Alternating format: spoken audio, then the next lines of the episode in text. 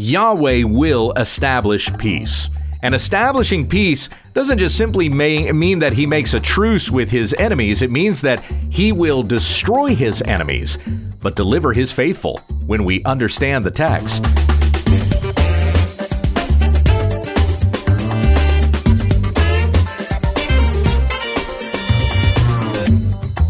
This is When We Understand the Text, a daily Bible commentary to help encourage your time in the Word. Monday, Tuesday, and Wednesday, we feature New Testament study, an Old Testament book on Thursday, and our Q&A on Friday. Now here's your teacher, Pastor Gabe. Thank you, Becky. We're back to our study in Isaiah, chapter 26. Last week read verses 1 through 10, so we'll finish up the chapter today, verses 11 through 21 which I'll read here from the Legacy Standard Bible. Hear the word of the Lord. O Yahweh, your hand is raised up high, yet they do not behold it. They behold your zeal for the people and are put to shame. Indeed, fire will devour your adversaries. Yahweh, you will establish peace for us, since you have also performed for us all our works. O Yahweh our God, other masters besides you have ruled us, but through you alone we bring your name to remembrance. The dead will not live, the departed spirits will not rise. Therefore you have visited and destroyed them, and you have made all remembrance of them perish. You have increased the nation, O Yahweh you have increased the nation. You are glorified. You have extended all the borders of the land. O Yahweh, they visited you in distress. They could only whisper a prayer. Your chastening was upon them. As the woman with child draws near to the time to give birth, she writhes and cries out in her pangs of labor. Thus were we before you, O Yahweh. We were with child we writhed in labor. We gave birth, as it seems, only to wind. We could not accomplish salvation for the earth, and the inhabitants of the world were not born. Your dead will live, their corpses will rise. You who dwell in the dust, awake and shout for joy, for your dew is as the dew of the dawn, and the earth will give birth to the departed spirits. Come, my people Enter into your rooms and close your doors behind you. Hide for a little while until indignation passes by. For behold, Yahweh is about to come out from his place to visit the iniquity of the inhabitants of the earth, and the earth will reveal her bloodshed and will no longer cover those of hers who were killed. Quickly recapping once again, Isaiah has delivered these oracles against those nations that God is bringing judgment upon. In chapter 24, we had this pronouncement of judgment, how Yahweh will empty the earth. Chapter 25, Yahweh will swallow up death. Now remember, Judah is being delivered over into the hands of their enemies. So they're hearing these promises in chapters 24, 25, and 26 as a promise of deliverance from the hands of the Babylonians, or maybe later the Medes and the Persians. But when they come back into their land and they build the temple, well, death doesn't stop. So obviously, that can't be the fulfillment of this particular prophecy. Then we get to chapter 26, and we're reading here about how Yahweh will establish peace.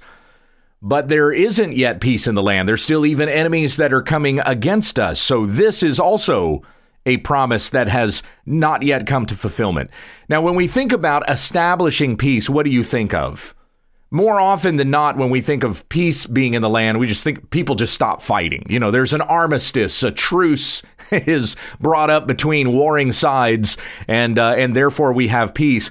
But that's not really what the Bible talks about when it says that Yahweh brings peace. True peace takes place when Yahweh's enemies are destroyed. So we're reading here about Yahweh bringing an end to his enemies, and that establishes peace in the land. That statement was made at the beginning of our reading today in verse 12 Yahweh, you will establish peace for us, since you have also performed for us all our works. Establishing peace for us means you're destroying those who oppress us, you're destroying those enemies who threaten or come against us. That's how God establishes peace in the earth. And all of the promises that we see here about the way that God establishes peace, we also see a prophecy concerning the resurrection of the dead. Did you catch that in here?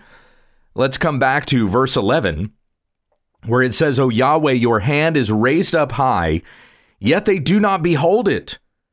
They behold your zeal for the people and are put to shame. Indeed, fire will devour your adversaries. Now, this reference to Yahweh's hand raised up high. This could mean a couple of different things. It could be that his hand is raised as like a military signal, commanding his armies to attack. Or it could be that his hand is raised up in benevolence to his own people. Either way, the context works. Your hand is raised up high, yet they, his enemies, do not behold it. And notice the third line indeed, fire will devour your adversaries. Or if his hand is raised up as a benevolent offering to his people, they behold your zeal for the people and are put to shame, as it says there in the second line. So his enemies see his hand raised up. Either they don't behold that this is an attack that is coming against them and they're devoured, or they don't behold God's hand for his people means he's going to wipe out his enemies. And therefore, the adversaries are devoured. Verse 12 Yahweh, you will establish peace for us. And establishing peace means destroying enemies, since you have also performed for us all our works. All that you've done for us, deliverance for us, the kindness that you have shown to us, all of this has been done by the hand of Yahweh. You have done this for us, and so therefore we know you will establish peace for us. There's there's like a hindsight that's going on here. Looking into the past and seeing how God has dealt bountifully with us. I believe it was last week when we were in chapter 26 the the first part where I read to you Psalm 13. And that's the very way that David ends that psalm. I will trust in God, for he has dealt bountifully with me.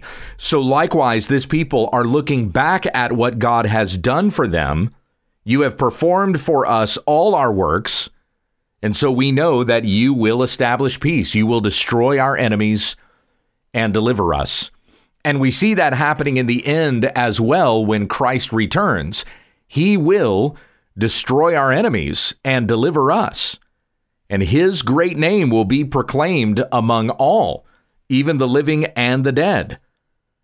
O Yahweh our God, it says in verse 13, other masters besides you have ruled us, but through you alone we bring your name to remembrance. And think about this also in the sense that we are exiles in the earth. We've had masters over us. Consider also that we have been enslaved to sin, slave to our own flesh, slave to the devil's schemes. Christ has delivered us from that. By the power of the gospel, those chains have been broken, and we're no longer enslaved to these things. We are slaves of Christ, no longer slaves to unrighteousness. We become slaves to righteousness, as Paul talks about in Romans chapter 6. We've had other taskmasters that have ruled over us, but God is the one who has delivered us. He is the one who has shown us kindness. The rest of our masters were cruel, but God is loving and merciful. So it is through you alone we bring your name to remembrance.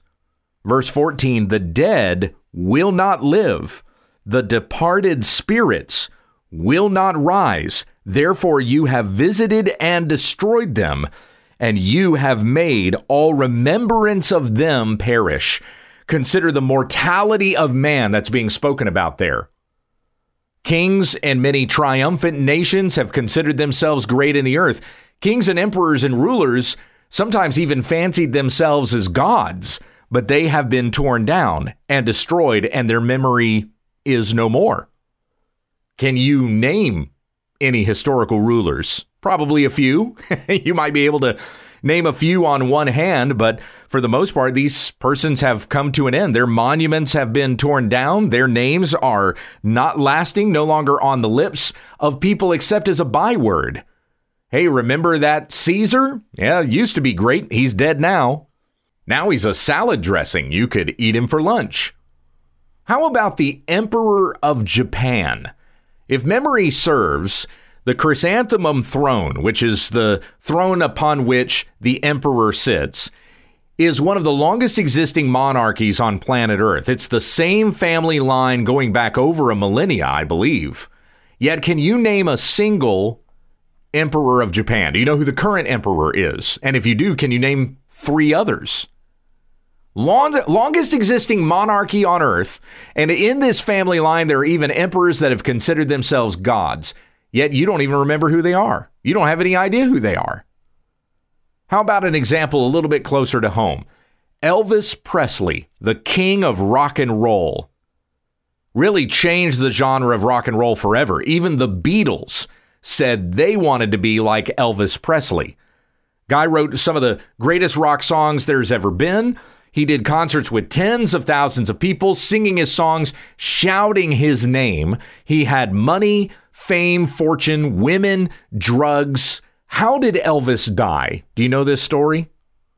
He died reading a book on sex and psychic energy, and he had a drug overdose while sitting on his throne, the king of rock and roll sitting on his throne, the toilet. What an embarrassing way to go. That's the king of rock and roll. How the mighty have been brought low.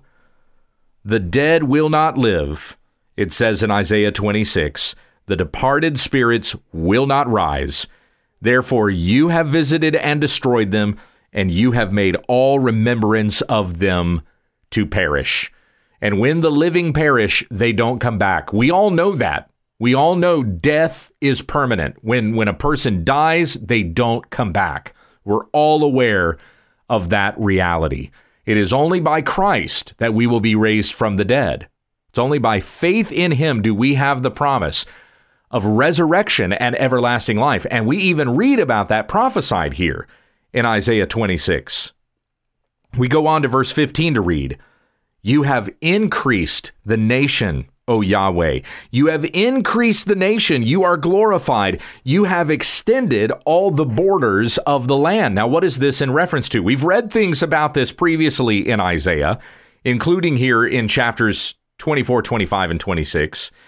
As the gospel of Christ has gone out into the world and people have come to faith in Jesus, the people of God have grown and God has increased the nation. Remember that 1 Peter 2 9 refers to the church as a holy nation, and God is glorified. People glorify God in his church. You have extended all the borders of the land. You can find the church of Jesus Christ all over the world. Any country that you enter into, you will find Christians who are worshiping Jesus. He's extended the borders of the land. Verse 16, O Yahweh, they visited you in distress. They could only whisper a prayer. Your chastening was upon them. So this would certainly hit close to home with a Jew, as God has visited them in distress. They could only whisper a prayer. Your chastening was upon them. So at the time that they're in exile and remembering this prophecy that that Isaiah would have made, you know, eh, years before they went into exile. They come back to hearing this prophecy and they remember God is chastening us.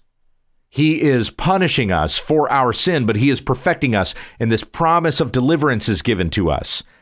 And so, verse 17, as the woman with child draws near to the time to give birth, she writhes and cries out in her pangs of labor. Thus were we before you, O Yahweh. We were with child, we writhed in labor, we gave birth, as it seems, only to wind. So if it was left up to them for their own deliverance, you're talking about the Jewish people here, if it was left to them for their deliverance, they would not have been able to deliver themselves. If it was even left to them to come up with repentance on their own, they would not have repented. They may have mourned over their situation, their condition. They may have mourned over the sin that they committed against God, but it was not a godly grief that led to repentance if it was dependent upon them. It's only by a new heart that God has given to them that this anguish that they were in turned into something truly transformative. They, they writhed and cried out in the pangs of labor. Thus were we before you, O Yahweh. We were with child, we writhed in labor, we gave birth, as it seems, only to wind. We could not accomplish salvation for the earth, and the inhabitants of the world were not born. Now, this reference to salvation here doesn't mean a spiritual salvation, like being born again. That's not the direct reference, anyway. This is like the generic sense of salvation of how do we get delivered from the plight that we're in, the captivity that we're in? How do we get drawn out from this place? If it was left on us, we could not accomplish it. We would not have been able to escape our enemies, our adversaries. They had conquered us, they ruled over us. We were their slaves. We could not have delivered ourselves. But it is God who comes in and delivers the Jews from the hand of captivity. Okay, so just as this had happened for the Jews, so is the promise for us in the spiritual sense. We were enslaved to our sin, enslaved to our own flesh, our own natural desire to rebel against God and go our own way. That's what we were slave to. The, the natural person that we are, having inherited a sin nature from Adam. It is in our nature to rebel against God, to go against his word and not seek after him. Remember what said in Romans 3 there is none righteous, not even one. There is no one who understands. There is no one who seeks for God. Because in our nature, we want to go against God. So, left to ourselves, we could not have delivered ourselves from our condition of sin. We would have continued in our sin, our own way, to our own destruction if left to ourselves. But God is merciful and he saved us. Consider Titus 3 3. For we ourselves were once foolish, disobedient, deceived, enslaved to various lusts and pleasures, spending our life in malice and envy, hated by others and hating one another. But when the kindness and affection of God our Savior appeared, he saved us not by works which we did in righteousness, but according to his mercy, through the washing of regeneration and renewing of the Holy Spirit. Our salvation is given to us by the mercy of God. So here, as Isaiah prays on behalf of a people who have not yet been enslaved at the time that he's praying this, but again, the remembrance of God's word comes back to the people as they are in captivity. We could not accomplish salvation for the earth, and the inhabitants of the world were not born. And yet, in verse 19, we read, Your dead will live, their corpses will rise. You who dwell in the dust, awake and shout for joy. Now, this is prophetic, and what's it pointing to? It is pointing to the fact that we have the resurrection of the dead for all those who are in Christ. 1 Thessalonians chapter 4. When Jesus returns with the cry of the command, with the shout of the archangel, and with the trumpet of God, the dead in Christ will rise first. And then we who are alive, who are left, will be caught up together with them in the air, and so we will always be with the Lord. This is pointing to that. You who dwell in the dust, awake and shout for joy. For your dew is as the dew of the dawn Paul even says that there, 1 Thessalonians 5. We are not of the night, we are children of the day. And the earth will give birth to the departed spirits, the dead in Christ, will rise. This is the promise of resurrection, of even a renewed body that we will have with Christ forever in glory, given in prophecy that was made 700 years before Christ was born. And so the conclusion to this prophecy, verses 20 and 21, the conclusion to chapter 26 Come, my people, enter into your rooms and close your doors behind you. Hide for a little while until indignation passes by. Now, this again would have been said directly to the Jews your sin is upon you now, and you're being punished for it, but continue in faithfulness. Continue to seek God. That's what it said by enter your rooms and close your doors behind you. Hide for a little while hide in the shadow of his wings. That'll be talked about later on in Isaiah. Wait upon the Lord until indignation passes you by. For behold, Yahweh is about to come out from his place to visit the iniquity of the inhabitants of the earth. So you wonder where God is right now. Where is he in the midst of this? He's about to show up and he is going to afflict his enemies, those who have imprisoned you. And the earth will reveal her bloodshed and will no longer cover those of hers who were killed. So God's judgment is coming upon those who have afflicted his people, and he will deliver them out of their situation. And so the same is the same promise is given to us. God's judgment is coming upon the earth, and we will be delivered out of it. But we must continue to cling to Christ. He is our only hope for salvation and the only deliverance that we get out of this place. Turn from your sin to the Lord Jesus Christ and live. Bow before him in the earth and cry out in anguish, and he will forgive you and he will save you. Heavenly Father, we thank you for what we've read here in Isaiah 26, a prophecy that was given to your people and is even extended to us who are your people in Christ. We see even here the promise of the resurrection of the dead. So that may that be a day that we are looking toward, not in distress, not worrying or in anxiety for the days that we are presently in, but even the struggles that we go through in these days cause us to long all the more for that day when we will be with Christ forever in glory. Deliver us, Lord Jesus, we pray. In your name, amen. This has been When We Understand the Text with Pastor Gabriel Hughes. For all of our podcasts, episodes, videos, books, and more, visit our website at www.utt.com. If you'd like to submit a question to this broadcast, or just send us a comment, email when we understand the text at gmail.com and let your friends know about our ministry. Join us again tomorrow as we grow together in the study of God's Word when we understand the text.